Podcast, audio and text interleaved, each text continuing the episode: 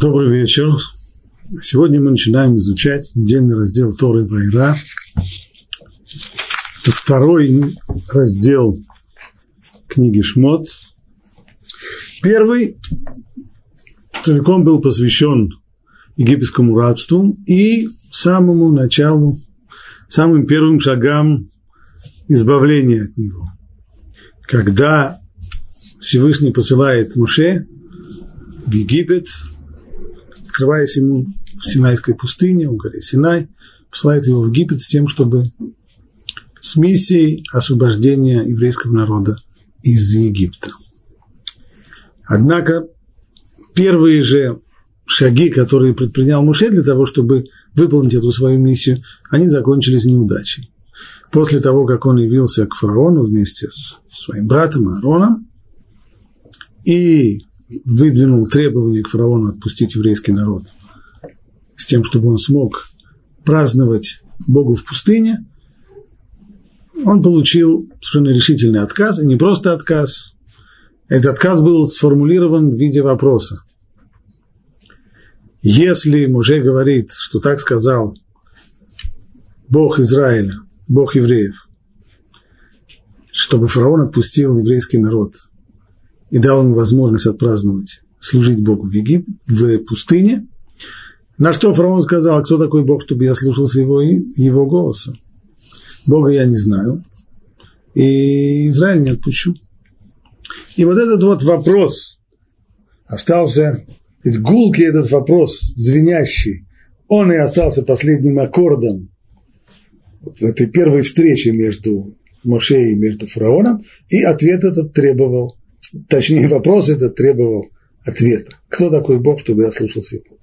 И вот вся глава вторая, весь второй недельный раздел Торы Вайра, он и является ответом на этот вопрос. Кто такой Бог, чтобы слушались его голоса? Главное его содержание – это Макот Мицраим, удары, которые посыпались по Египту, при помощи которых Всевышний сообщил фараону и всем тем, кто до сих пор не знал, кто он такой.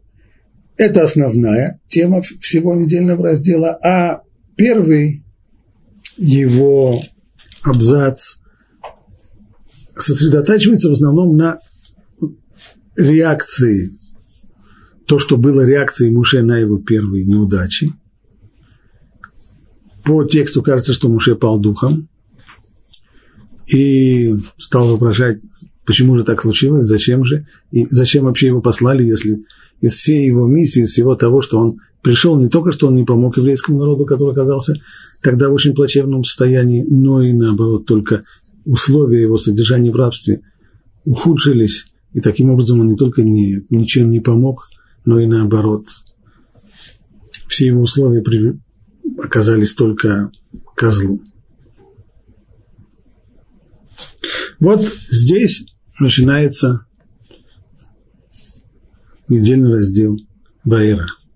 Это шестая глава книги Шмот, второй посук, и говорил Бог с Муше, и сказал ему, «Я Господь». Я являлся Аврааму, Ицхаку и Яакову как Бог всемогущий. А под именем моим Господь я не был познан им, ими. И я также заключил с ними союз, чтобы отдать им землю Кенаан, страну их проживания, в которой они жили. И еще я услышал стон сынов Израиля, которых египтяне порабощают, и я вспомнил мой завет. Поэтому скажи сынам Израиля, я Господь, и я выведу вас из бремени, из-под бремени египтян, и избавлю вас от их рабства, и спасу вас занесенной рукой и великими карами. И возьму вас к себе как народ, и буду вам Богом, и вы узнаете, что я Господь Бог ваш, который вывел вас из-под бремени Египта.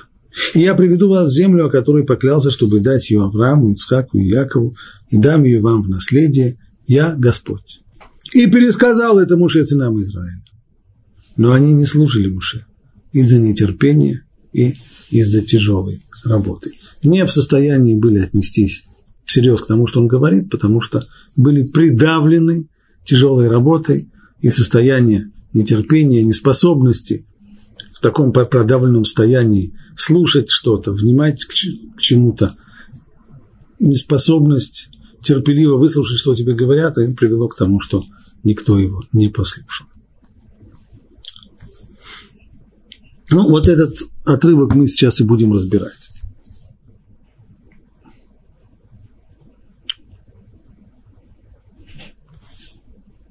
И разбирать его следует прежде всего в связи с, тем, что было сказано выше. Сама жалоба Муши. Жалоба это прозвучала так. И обратился Моше к Богу и сказал, Господи, зачем ты сделал это зло этому народу? Зачем ты меня послал? Ведь с тех пор, как я пришел к фараону, чтобы говорить о твоего имени, стало только хуже народу этому. А избавить не избавил ты народа твоего. Очевидно, в словах Всевышнего должен, должен быть ответ на эти горестные слова Муше, на его вопрос. И на первый взгляд, э, когда смотришь на этот текст, вроде как не очень ты видишь, в чем здесь ответ на, на, его, на его вопрос. Зачем был вопрос? Зачем ты послал меня? Где здесь ответ на этот вопрос? И еще.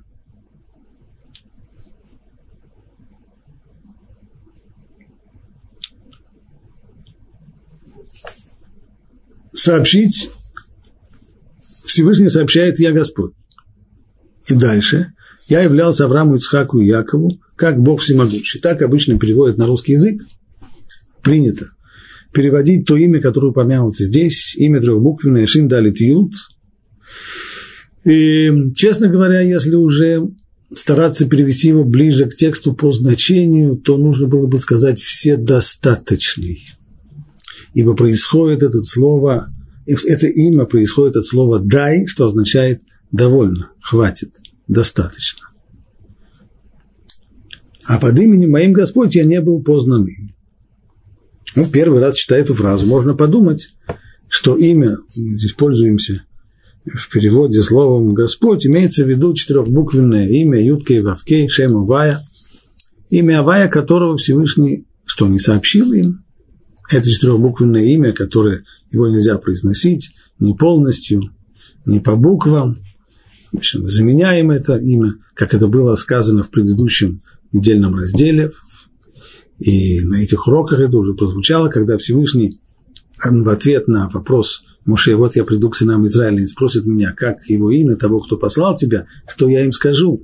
А что Всевышний дал ему ответ на это и сказал, «Зешмиле алам» – это мое имя навеки, но поскольку написано орфографически это так, что можно прочитать это ле алем, то есть это мое имя для того, чтобы его скрывать. Оно имя, но оно непроизносимое, поэтому мы его не можем сказать ни полностью, ни даже по буквам. Так вот, это имя, этим именем я не был познан им. Что это означает? Означает ли это, что, что наши працы не знали этого четырехбуквенного имени? В целом в книге Брешит в основном, в действительности, упоминается другое имя Всевышнего – Элуким. Имя, которое означает средоточие всех сил, всесильный, если уже так, ближе к, к значению этого слова. Но это не значит, что совсем, что четырехбуквенное имя совсем не употребляется. И оно тоже упоминается.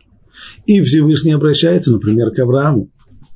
В Бритбейн Абитарим, союз, который Всевышний заключил с Авраамом между половинками рассеченными животных. Там сказано, я Ашем твой Бог, я Юткей Вавкей, четырехбуквенное имя, который вывел тебя из Ур-Каздим. Так Всевышний представляется Аврааму в Бритбейн Абитарим. Более того, Яаков, когда он обращает молитву к Богу перед встречей с Исавом, он тоже упоминает там четырехбуквенное имя. Значит, это имя было известно. Как же тогда понять то, что сказано здесь, что я являлся Аврааму, Ицхаку, Якову как Бог, всемогущий или вседостаточный, а под моим именем Юткей Вавкей, Господь, я не был познанный. Может быть, но к другому пониманию поможет еще один факт. Правда, в русском переводе это трудно уловить. Если бы имелось в виду, что этого имени Всевышний не сообщал працам, надо было бы сказать «Ушми Ашем лоодати лаем» и моего имени. Ашем, Юткей Вавкей, я им не сообщил. А вот тебе сейчас сообщаю. Но так не написано. Написано Ушми Ашем ло нодати лаем. Нодати – это пассивный залог. Так мы здесь и перевели сегодня. Я не был познан. Я не сообщил, а не был познан. Ну, остается только объяснить, а что значит не был познан под этим именем. Если имеется в виду, если имеется в виду, что, что, что не сообщил, значит, как-то понятно. А если нет, если знали, что значит не был познан. И еще. Совсем уже мешает делу, что если написано «не был познан», и тогда в русском переводе все звучит замечательно. И под именем Ашем не был познан. Но в оригинале не так сказано. Нужно было бы, если сделать обратный перевод, то надо было бы в оригинале сказать «Убешми Ашем лонудателем». И под именем моим Ашем я не был, им известен, я не был познан ими. Но так не сказано. Сказано «Но имени моего Ашем я не был познан, или именем моим Ашем я не был познан. А это уже полная, совершенно, абсолютно-абсолютно непонятная фраза.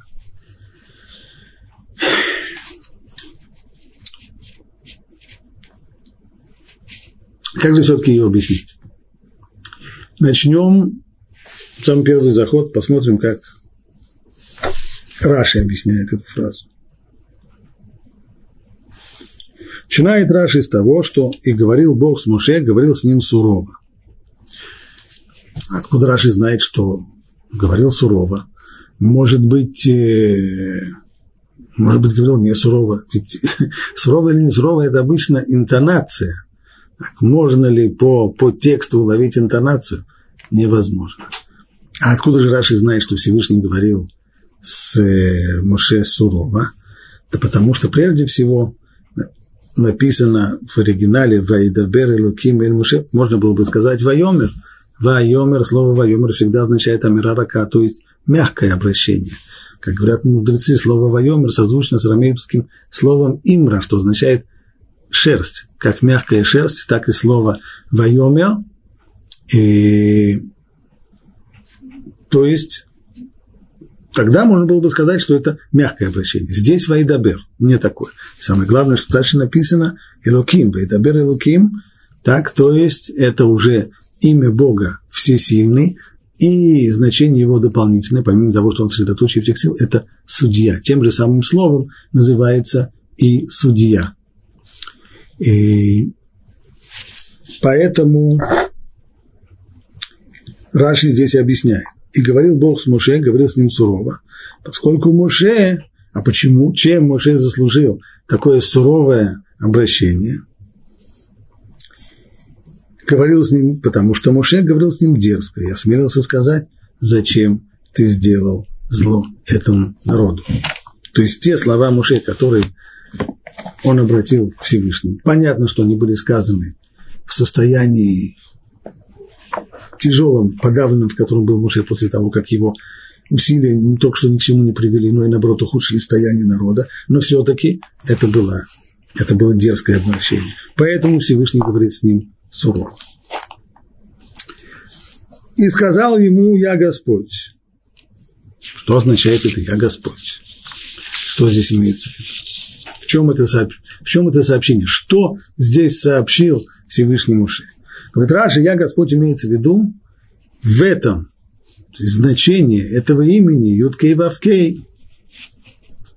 Его значение «я верен своим обещаниям». То есть на меня можно положиться. И я непременно вознагражу тех, кто исполняет мои повеления. И не напрасно я послал тебя, но с тем, чтобы исполнить слово, данное мной працам. Вот здесь мы начинаем получать ответ на самый первый вопрос, который задали, а именно, Каким образом, что, каким образом эти стихи, вот этот вот текст, то, что Всевышний говорит Муше, каким образом это отвечает на жалобу Муше? Зачем ты послал меня? Ответ – Я тот, на кого можно положиться. Я тот, кто верен своим обещаниям дать награду тем, кто ее заслужил своим поведением. И если я уже тебя послал, то послал тебя не напрасно, только нужно иметь терпение. Это не сразу. Сначала на первой стадии будет тяжело, сначала на первой стадии будет трудно, но в конечном итоге это свое обещание, которое я когда-то дал, я его исполню.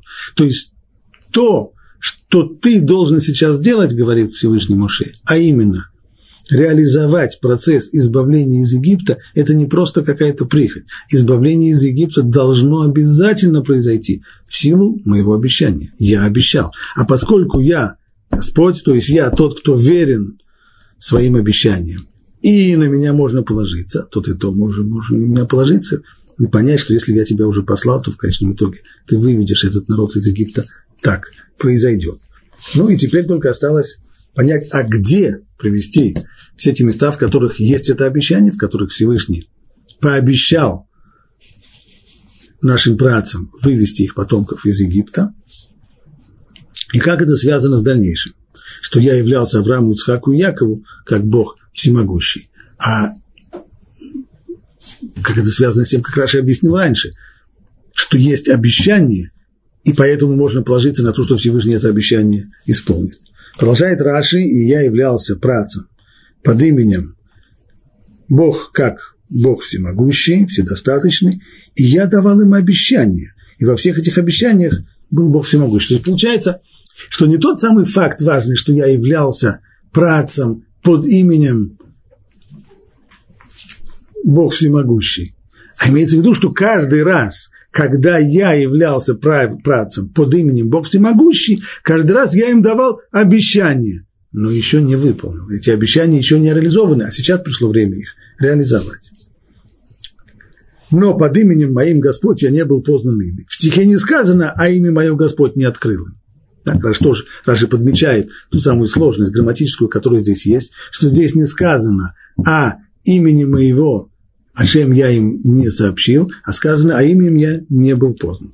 То есть не был узнан ими, это значит, что я не был познан ими в проявлении моей верности обещаниям. То есть вот это вот то, что заложено в этом им, имени моем, то, что я верен своим обещаниям, и можно меня, меня положиться, что я их обязательно выполню, вот это вот они и не познали, потому что я им давал обещания, но не выполнял.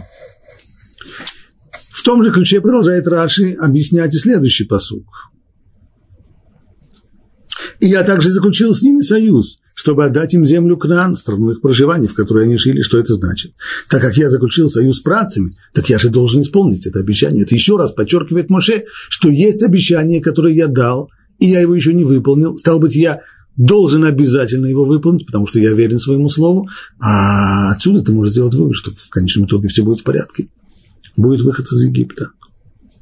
И кроме того, я еще и слышал – стон сынов Израиля, которые стонут порабощенные египтянами.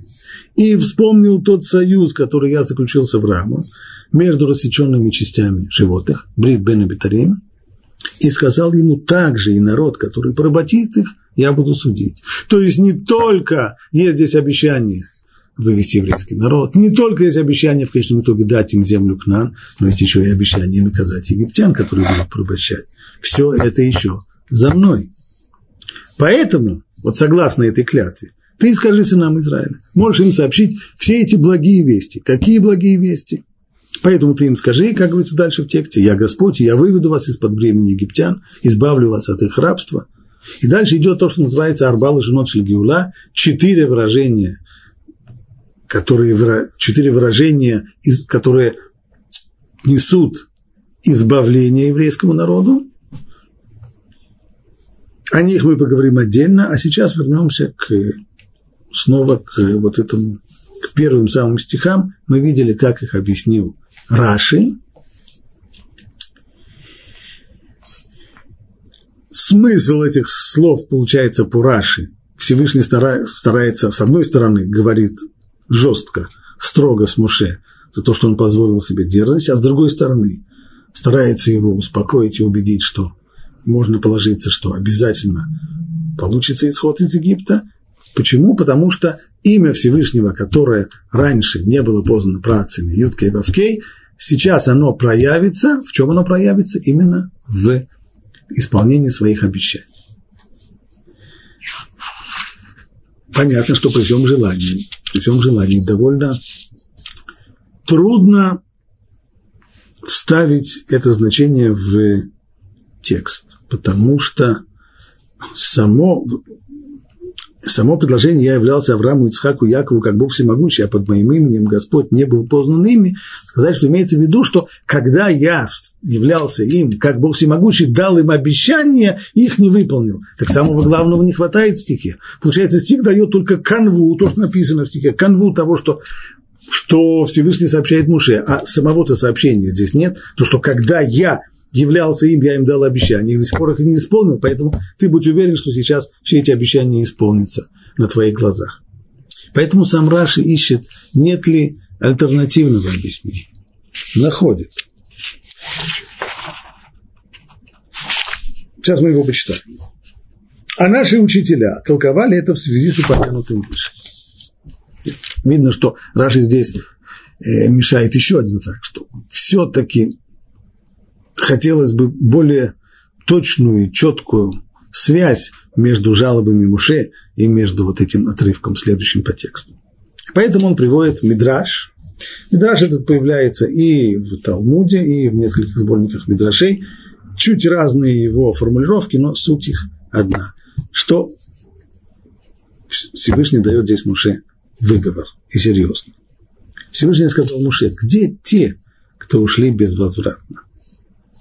Как я скорблю о смерти працев? То есть Авраама, Ицхак и Яков. Где уже эти поколения уже ушли? И... А то, что есть сегодня, это уже совсем не то.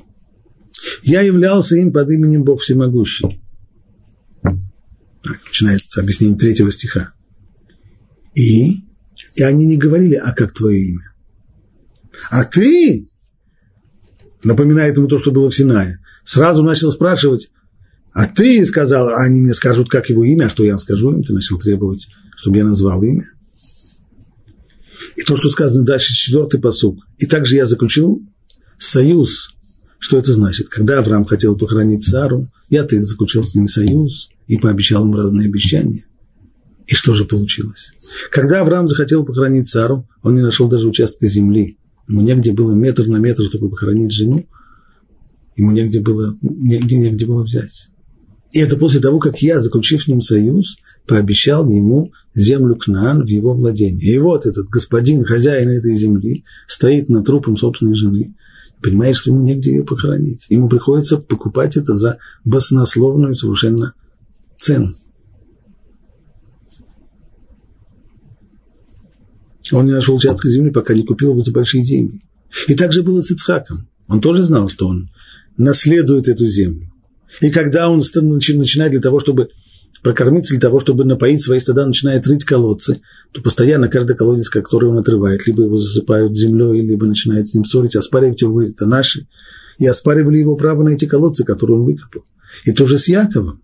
И третий из працев, он тоже проходит очень тяжелые испытания, ведь который, чтобы поставить шатер, купил часть поля – когда он вернулся от Лавана и расположился около города Шхем, ему пришлось и там для того, чтобы за право поставить свою палатку, платить баснословные деньги. И при всем при этом, то есть несмотря на то, что они жили, все трое из працев, они жили в постоянном, постоянном и очень резком противоречии между обещаниями Всевышнего и между реальной действительностью, которая показывала прямо противоположное. Вместе с тем, они не пошатнулись в вере, но они не сомневались во мне и не раздумывали о своих путях, не задавали вопрос, а почему это так случается? А, а, а зачем ты так делаешь? А для чего ты так делаешь? Они не начинали сомневаться, не закралось в сердце сомнения. А ты спрашиваешь меня, зачем ты сделал зло этому народу? Вот это по Мидрашу смысл этих слов – когда Всевышний противоставля, противопоставляет поведение працев поведению Муше. Муше находится в тяжелом состоянии, понятно. Всевышний обещал ему, что он посылает его в Египет для того, чтобы спасти евреев и вывести их из Египта, и вместо этого только что ничего не получается, но Моше причиняет своему собственному народу только зло. И люди не скрывают своего разочарования, не скрывают свое возмущение тем, что он им причинил. Конечно же, можно понять его. Да, но працы тоже находились в ситуациях не лучше этой. Они тоже проходили тяжелые испытания, они тоже жили в этом противоречии между Словом Бога и между действительностью, реальной действительностью, которая совсем не походила на то, что Бог им говорил. И вместе с тем они не задавали вопросов, они не начинали сомневаться, а ты задаешь. Хаваль аль деавдин вломиштакин. Где те, которые ушли безвозвратно? Вот такой красивый очень мидраж. Но если мы ждем, что Раша начнет хлопать, аплодировать этому мидрашу, то это не так. Говорит, замечательный мидраж, но в текст он, опять же, к тексту он не очень подходит. Но этот мидраж не согласуется с простым смыслом Писания по нескольким причинам. А именно, ведь не сказано же в стихе «О моем имени Господь не спрашивает». По этому Мидрашу стих должен был выглядеть так. «Я являлся Аврааму, Ицхаку и Якову, как Бог всемогущий, но о моем имени Господь они не спрашивали». И именно так говорит Мидраш. Я являлся им как Бог всемогущий, они не спрашивали, как твое имя, а ты стал сразу спрашивать. Но не так сказано в стихе. В стихе сказано, я являлся Аврааму, Ицхаку, Якову как Бог всемогущий, а под именем моим Господь я не был познан им. Это первое несоответствие. Этого мало. Продолжает Раши, а если скажешь, что не сообщил он им это имя, может быть, имеется в виду, они не спрашивали, но он и не сообщил. И это то, что посук хочет сказать. Поскольку, почему он им не сообщил? Потому что не спрашивали. Это тоже неверно потому что мы знаем, что Всевышний сообщил им это четырехбуквенное имя. Так ведь в самом начале, когда он открылся Аврааму в том самом союзе, в Бритбен Абитарим, заключенному между рассеченными частями животных, там сказано, я Господь, который вывел тебя из Урказдим, из... и там упомянуто четырехбуквенное имя, Юткей Вавкей. И еще, это понимание не согласуется с стоящими рядом стихами. Как после всего того, если мы понимаем, что то, что сказано в в, в третьем и четвертом стихе это выговор Муше, то как после этого Пятый стих. И еще услышал стон сынов Израиля, которых египтяне. И еще, то есть это продолжение. Даже здесь есть соединительный союз и к тому, что было сказано выше. И еще я услышал стон сынов Израиля, которых египтяне порабощают. И я вспомнил мой завет. Какая связь с тем выговором, который Муше получил?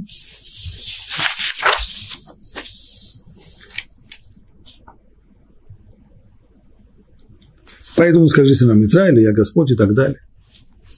Итак, Мидраж красивый, замечательный, правдивый и истинный, но с текстом он плохо согласуется. Поэтому Раши говорит, здесь мы начинаем видеть как бы кухню Раши, как Раши работает с текст, с одной стороны, с текстом, это два основных компонента, с которыми он работает. Текст с одной стороны и устная Тора предание мудрецов с другой стороны. Поэтому, говорит Раши, поэтому я говорю, нужно истолковать стих в его простом понимании. Слово, изреченное на своем месте, что значит изреченное на своем месте? Имеется в виду в контексте его. Не вырывать слово из контекста, а смотреть, что было сказано раньше, что было сказано позже. И это простое понимание, то, что называется пшат. Хотя такое объяснение по принципу пшат будет требовать иногда отхода от буквального смысла слов и предложений. Ну а другие толкования? Что Раш хочет? Если Раши нашел целый ряд несоответствий, если Раш утверждает, что Мидраш, который он привел выше, плохо согласуется с текстом э, этого отрывка, что значит этот комментарий неправильный? Хасвишалом, ни в коем случае. А другие толкования существуют наряду с этим. Драж, хадраша титареш, пусть будет. Это замечательный драж. Но это не пшат. Как сказано, вот мое речение, подобное огню. Так говорит сам Всевышний о своих словах, что его речение подобное огню. Какому огню? И как молот, дробящий скалу.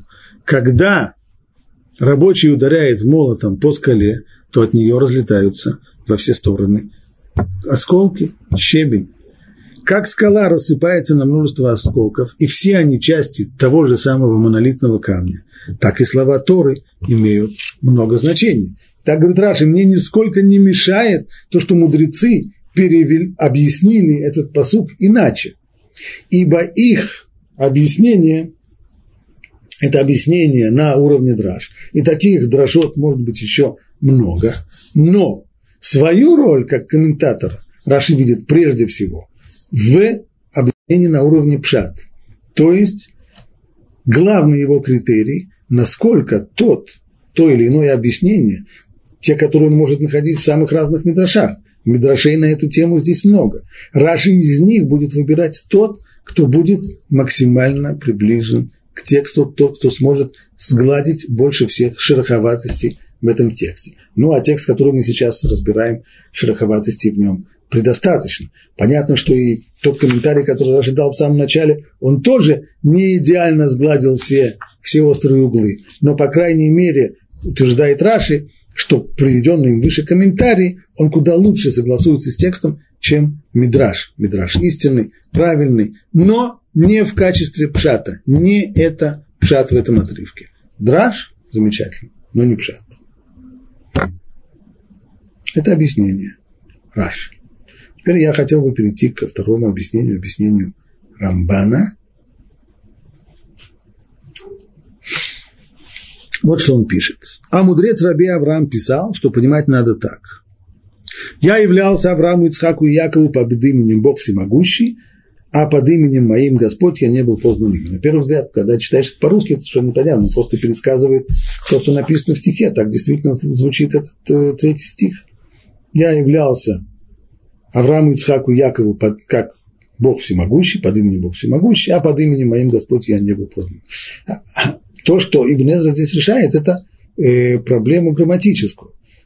Ведь в тексте это не сказано под именем. Все, что сказано в тексте, а именем моим, Юткей Вавкей, четырехбуквенным именем, я не был познан ими. Это не соответствует. Поэтому Ибн говорит, что то, что сказано перед этим, я являлся Аврааму, Ицхаку и Якову под именем Бог Всемогущий, так вот, под именем это относится и к Богу Всемогущему, и потом к тому, что написано дальше, по поводу четырехбуквенного имени.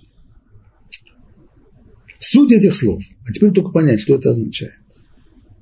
Суть этих слов в том, что Всевышний открылся працам под тем именем, силой которого он, преодолевая систему небесных сфер, совершал для них великие чудеса, не отменявшие, однако, естественного порядка вещей. Это имя Шин Далит Ют, Бог всемогущий, или точнее Бог вседостаточный, начинает Рамбан объяснять смысл. Конечно же, речь здесь идет не о том, какое имя знали наши працы, какого имя не знали. Речь здесь идет о том, каким образом Всевышний вел себя с ними, как он управлял миром, как он осуществлял контроль над миром и над працами, вот то, каким образом осуществляется этот контроль и выражается в том или ином имени. Стало быть, имя Бог вседостаточный, Шин Далит Юд, означает по утверждению Рамбана. Это имя, силой которого он, преодолевая систему небесных сфер, и здесь Рамбан объясняет этимологию этого имени Шиндалит Юд от слова шаддад. Шаддад, то есть преодолевать, преодолевая вот эту самую систему. Шудед маарахот. Не нужно переводить это на современный еврейский сленг. Э, шудед сегодня грабитель. Аришуним, э, мудрецы прежних поколений не говорили на современном иврите, и это нужно помнить, что значение слов на современном иврите очень далеко ушло от того значения, которым, э, которое было у этих слов лет 600-700 тому назад. Так, шудед марахот, то есть преодолевающий, разбивающий все эти самые системы небесных сфер, совершал для них великие чудеса. То есть, если мы понимаем это, понимаем это правильно, есть марахот, есть системы, то есть есть некоторая детерминированная система небесных сфер и то, что под ними, в которых происходят закономерно запланированные определенные события, Это детерминированная система, управляемая законами, того, что мы называем законами природы. Всевышний, преодолевая эту систему, совершал для них чудеса, которые выходят за рамки этих самых законов. Но чудеса эти специфические, и есть самые разные чудеса. Это чудеса, которые не отменяют естественного порядка вещей, то есть чудо, которое происходит в рамках естественного порядка вещей. А есть другого рода чудеса. Он сохранял им жизнь во время голода. Есть голод. Люди вообще-то во время голода совершенно естественно, что они мрут. Но с другой стороны, естественно, что не все мрут. И при всем при том, что есть голод, кто-то и выживает. Так вот, працы выживали в голоде. И спасал их на войне от меча тоже. На войне совершенно естественно, что люди, что люди погибают от меча. Но точно так же естественно, что кто-то не погибает. Не все погибают на войне от меча. Працы выходили сухими из воды из самых тяжелых битв. И таким же образом осуществляется всякое воздаяние, о котором говорится в Торе. Вот этот, этот вид чудес, то есть скрытые, не сим, не старим, скрытые чудеса, происходящие в рамках законов природы и не отменяющие законы природы, говорит Рамбан, это суть всех тех обещаний, награды, о которых сказано в Торе. Каждый раз, когда Тора обещает награду еврейскому народу за исполнение заповедей, она имеет в виду вот такого рода скрытые чудеса. Это не заложено, ну, может быть, не буду говорить своими словами, а прочитаем дальше, что пишет Рамбан. Ведь любое, и таким образом осуществляется любое воздаяние, о котором говорится в Торе, все благословения и проклятия, не только любое воздаяние имеется в виду не только награда, проклятие, то есть э, наказание, которое говорит Тора, Тора, они тоже имеют ту же самую природу, тот же самый характер. Ведь любое благо в награду за исполнение заповеди или любая беда в наказании за прегрешение не могут прийти к человеку иначе, как через чудо.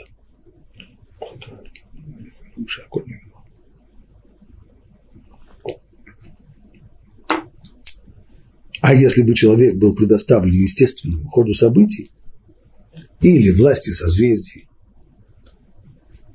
тогда бы его поступки ничего бы не убавляли и не прибавляли в его судьбе. То есть, если бы не было возможности, если бы не было заложено в природе вещей возможности вот таких вот чудес, а заложены они при помощи того самого имени все, Бог всемогущий, Бог вседостаточный, Шиндалит Юд. Если бы не было этой возможности, и все бы в мире протекало исключительно по детерминированным законам природы, то воздаянию за, за поступки не было бы вообще места. Поступки человека ничего бы не убавляли и не прибавляли бы в его судьбе. Но в этом мире любая награда и наказание, которое говорится в Торе, приходит человеку чудесным образом. Это скрытые чудеса. Почему Рамбан называет это скрытыми чудесами? Так как видящим их может показаться, что осуществляется естественный ход вещей. То есть кто-то, находи, кто-то сразившись с огромным полчищем врагов, сумел их обратить в бегство и остался живым и даже не раненым. Ну, чудо? Ну да, в общем-то, чудо. Ну, э, ну, так случается не один раз на, на свете так было. Нормально. Всегда можно было это объяснить с течением обстоятельств. Он оказался сильнее, он оказался ловчее, они чего-то перепугались. У них еще есть объяснение. А на самом деле это не так. На самом деле это награда или наказание. Именно поэтому Тора так подробно рассказывает об обещаниях, относящихся к этому миру, ничего не говоря о том, что ожидает души людей в мире душ. Известный вопрос, которого касается здесь Рамбан. Касается он его по ходу дела. Многие спрашивают, почему в Торе нигде, если мы знаем, что с одной стороны мудрецы утверждают «Схар митцвабы ай аль малейка», то есть награды за заповеди в этом мире, в общем-то, нет. А основное, основная награда, которая ждет человека, исполняющего законы Торы, это награда в мире душ, в дальнейшем, в грядущем мире. И это касается уже, по крайней мере, то, что происходит в мире душ после смерти человека, касается души человека. То есть душа человека бессмертна. Так вот этот вот самый факт бессмертия человеческой души, о котором так э, любили рассуждать э, философы и богословы и толки и так далее, почему в Торе о нем ни слова? Почему в Торе все обещания за выполнение заповеди, я специально не пользуюсь здесь словом награды, ибо это не награда, как только что мы сказали, что схармизваба аль-малейка, награды за заповеди в этом мире нет, это другое, это изменение условий, в которых человек живет в этом мире, в зависимости от его поведения. Так вот, все эти обещания, так или иначе, они все касаются благ этого мира. Дождь ли обещается, плодородие, приплод скота, мир, благополучие. А где бессмертие души, которая и будет получать награду-то за заповеди? Нету в Торе. Почему? Отвечает Рамбан, а совершенно естественно почему. Не нужно, не нужно извиняться здесь. Потому что Тора говорит о вещах, Тора не говорит о вещах, которые сами собой разумеются. О тривиальных вещах Тора не говорит. А то, что душа, будучи нематериальной, она не состоит ни из атомов, ни из энергии, ни из чего, что вообще к ней нельзя применить никаких абсолютно понятий материального мира. Так то, что душа это не умрет со смертью тела, это же естественно, это же природно. Это все равно, что сказать, что, что, что, что если книжка упадет со стола, то, он, то, то, то она упадет вниз, а не улетит в космос. Естественно. Естественно. Это, как это в том самом анекдоте, собака покусала человека. Это естественно. Вот если человек покусал собаку, а, вот это неестественно. Об этом будут писать в газетах, не только в газетах.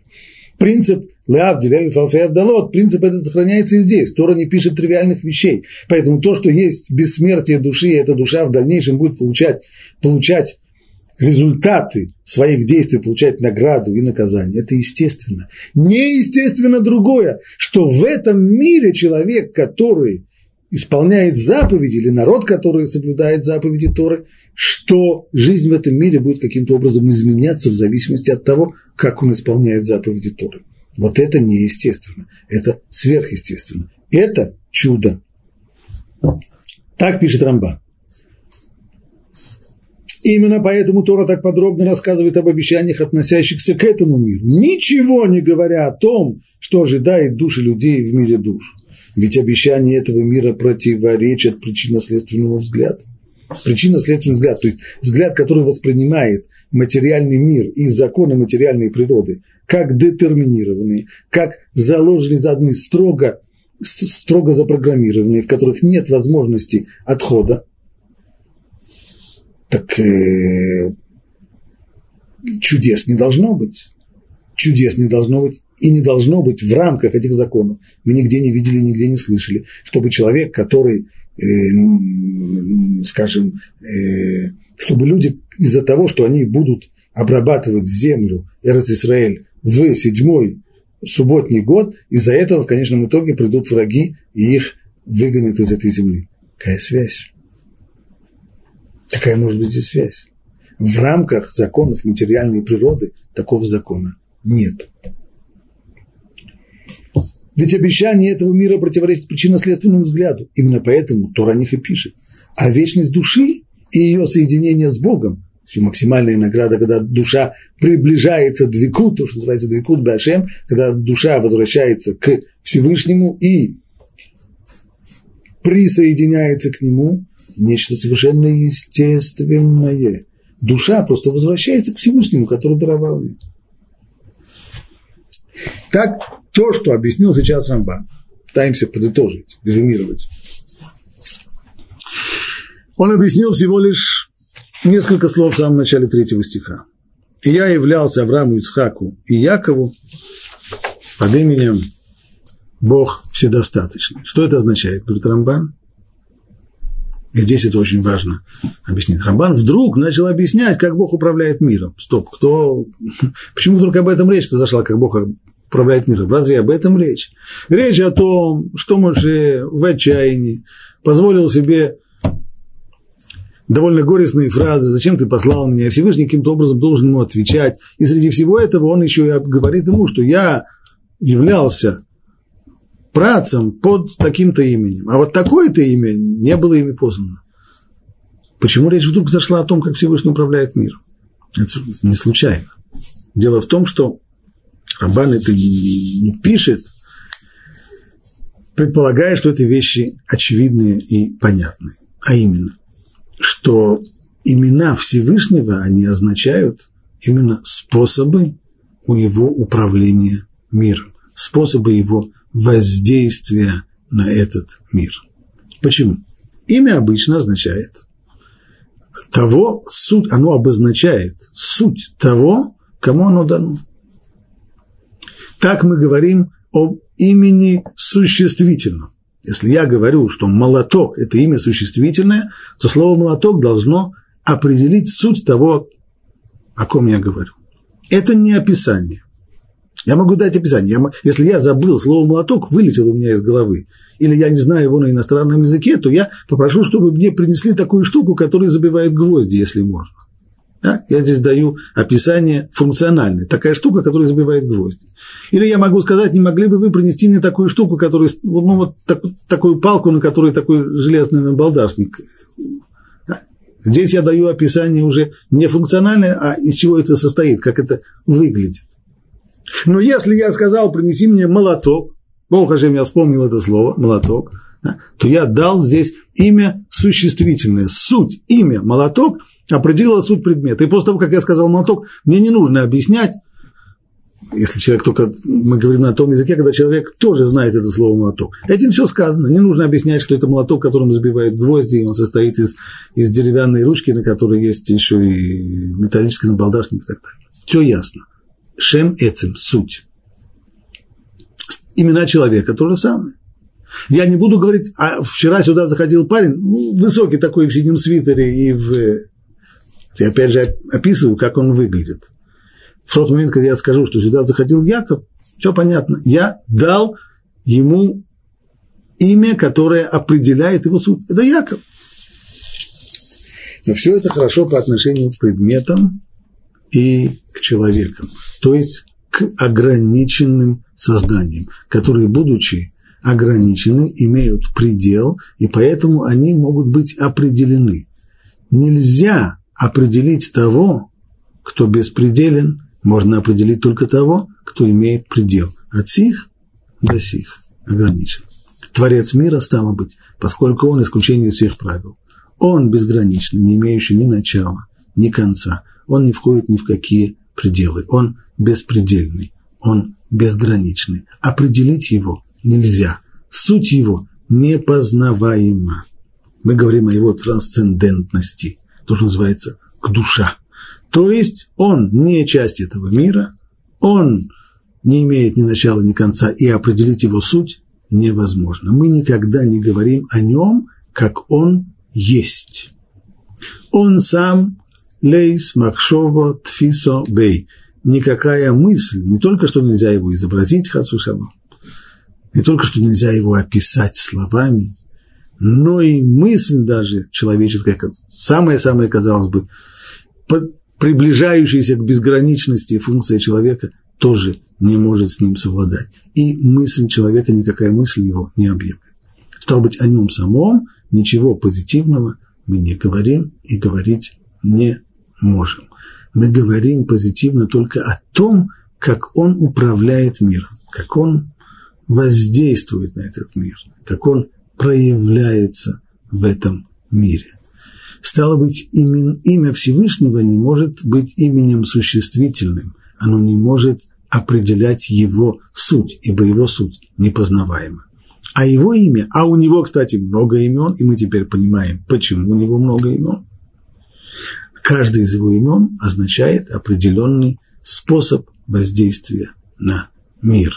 Элоким – это один способ воздействия. Ну, для простоты, скажем, имеется в виду, прежде всего, судья, то есть атрибут правосудия, имя Ютки и Вавки, другое, имя, которое мы сейчас разбираем, Шиндалит Ют, Бог вседостаточный, оно и означает то, что объяснил подробно, подробно нам Рамбан. Не могу не вспомнить э, анекдотический э, момент, когда в XIX веке стала развиваться э, якобы наука под названием лженаука, библейская критика, то одним из отправных э, одной из отправных точек этой лженауки, которую утверждал, например, что книга Берешит написана несколькими авторами, и доказательство тому было, что каждый из этих авторов Бога называет другим именем. У одного Бог называется именем Илуким, всесильный, у другого Юткей Вавкей, у третьего он Кель Шакай, Бог вседостаточный. Значит, каждый, получается, каждый писатель или каждый редактор – там каждый источник, у него Бог назывался по-другому, он другому Богу поклонялся, а потом пришел редактор, все это вместе компилировал, списал, где-то забыл, где-то и так далее, и так далее. Вот это совершенно э, якобы научный, научный подход. А речь идет на самом деле о совсем простой вещи. То есть у Всевышнего имен-то, имен его как таковых нет, его имени нет, имени собственного, нет имени существительного – все его имена не имена собственные, все его имена – это имена, которые обозначают разные способы воздействия на мир. Более того, даже имя Юткей Вавкей, к которому мы сейчас подходим, так это следующая часть стиха, оно в нашей литературе называется Шем Хамеюхад, а, как бы особое имя. Почти так и хочется сказать имя собственное, но ну, невозможно, потому что и оно тоже в конечном итоге означает означает только определенный способ воздействия на мир, определенную волю Всевышнего. Почему тогда оно Шема Мюхат, чем оно более, более, чем оно более особое, особое его имя? Это в конце сможем узнать настолько, насколько мы сможем это объяснить. Итак, вот теперь Всевышний говорит Муше, я являлся працем это означает, что всю эпоху працев Всевышний управлял миром по принципу, который заложен в этом имени Кельшакай, то есть Бог вседостаточный. Суть этого воздействия на мир, суть этого управления, с одной стороны, это чудеса, назовем это вмешательством Всевышнего в ход событий, и чудесные события, то есть он направляет события, если ему нужно направить события. Вот Авраам, которого он избрал, а он вдруг попал, его арестовали за, за инакомыслие в Урказдим, и собираются его сейчас э, сбросить его в печку, сжечь в печку. Значит, нужно сделать так, чтобы он с печкой-то не сгорел, потому что для, для целетворения Авраам нужен, он еще должен очень-очень-очень много сделать. Значит, нужно, должно быть здесь чудо. Чудо это скрытое, оно неявное. И точно тогда, когда Авраам бросился с тремя стами восемнадцати учениками в догонку за армиями четырех, четырех э, мощных царей, тоже нужно было бы обеспечить так, чтобы не погиб он в этой. И так случилось. И когда Ицхак оказывается в ситуации, когда вокруг все мрут как мухи от голода, а у Ицхака стократный урожай, это тоже все это чудеса. Но Рамбан подчеркивает чудеса скрытые, не отменяющие ход естественных событий.